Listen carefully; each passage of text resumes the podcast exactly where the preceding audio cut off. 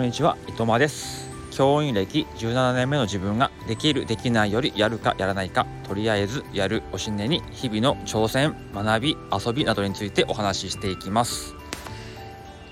いや、なかなか走れません。今日はね、雨が降ってるっていう言い訳も、できるんですけどね、ちょっとやっぱりさすがに通知表を出す季節でございまして、でプラス中学3年生の担当の、進路をね担当している主任をやっていますので、全部の教科をチェックして、その評価が妥当かとかチェックしたり、それをグラフにしたりとか、する作業があるんですよ。あと成績のね5が4より多いとかあっちゃいけないんですって。そんなのをねすごいチェックするんですよ。でうちやっぱり生徒がね、160人ぐらい学年でいますので、それ一個一個チェックしてやるっていう作業があって、さすがにね授業終わってなんだかんだしてってなってくると、定時で帰れなくなってくるのが今週ですかね。ちょっとせっかくね涼しい気持ちになっている気温になってきてるので走りたいんですけどね、なんとか明日は走ろうと思います。毎日日替わりでテーマを決めてお話ししていますけども、水曜日はランニング会ということです。ただね、今日は走ってませんから、走った感想なんてのものは喋れませんけども、昨日ちょっとね面白い本を見つけたんで、ご紹介したいと思います。なぜ皇居ランナーの大半は年収700万以上なのか、こういう本をね、偶然発見したんですよ。やっぱランニングしてると、リアルイベントにも参加したいなということで、東京でね、行ってるランニングイベントどんなのがあるかなとか、あったら参加してみたいなとかいうふうに、ネット見てたら、この本に出会って、これはいわゆるデジタル電子書籍っていうんですかね、本では発売してないらしくて電子書籍らしいんですけど、ちょっと興味を引くタイトルですよね。ちょっと前に僕皇居ランをして、で皇居ランをおすすめしない理由ってことでね、ちょっと皇居ランを軽く、批判ディスったようなね、放送をしたんですけど、これは逆で、皇居を走る人は走ってるランナーの半分は700万以上年収があるなんていうことを書かれてあります。ちらっと見ると、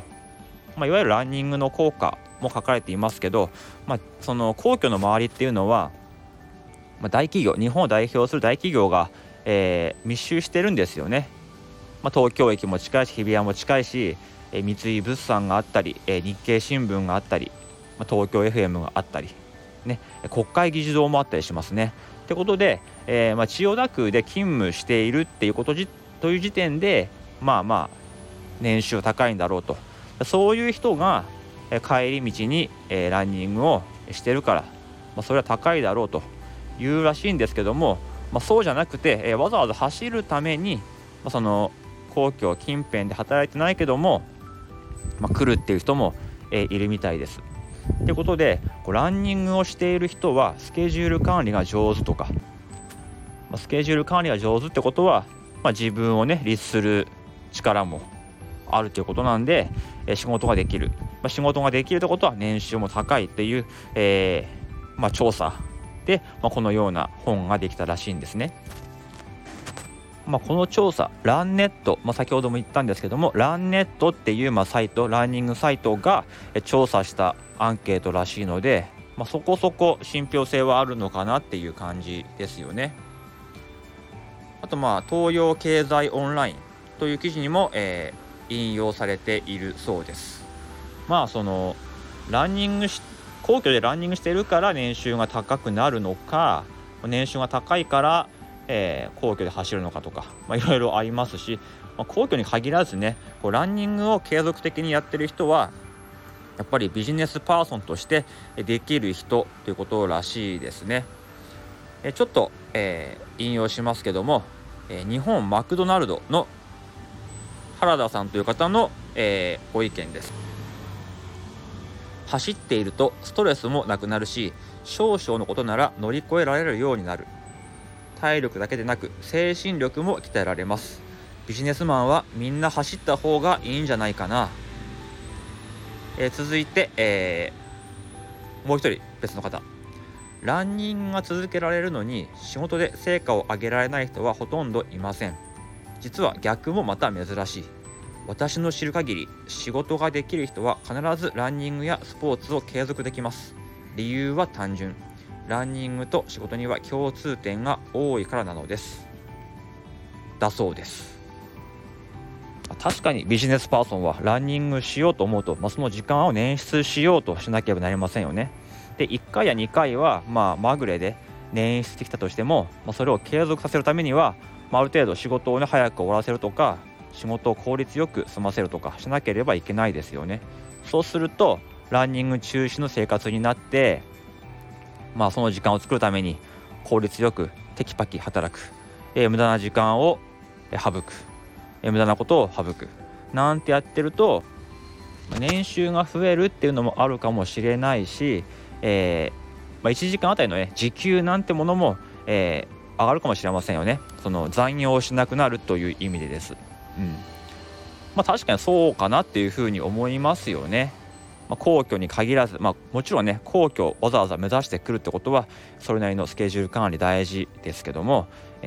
どこで走ろうがね、働いてる人、働きながら継続してランニングをするなんていうのはやっぱり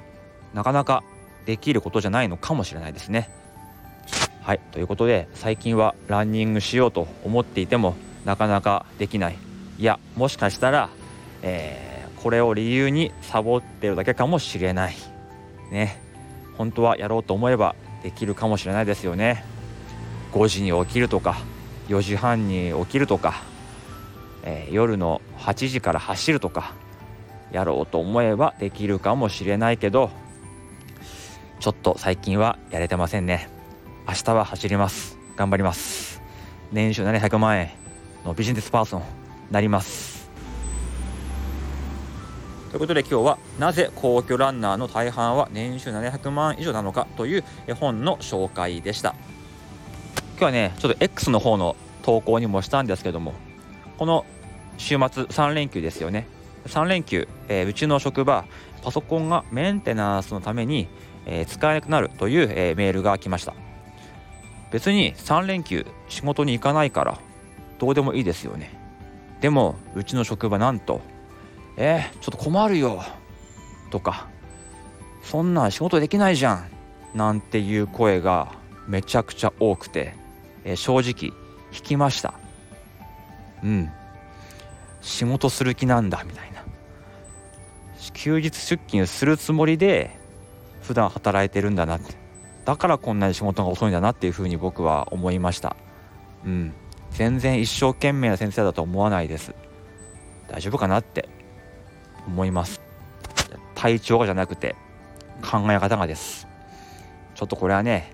若い世代には受け継いでほしくない習慣だなと思いました。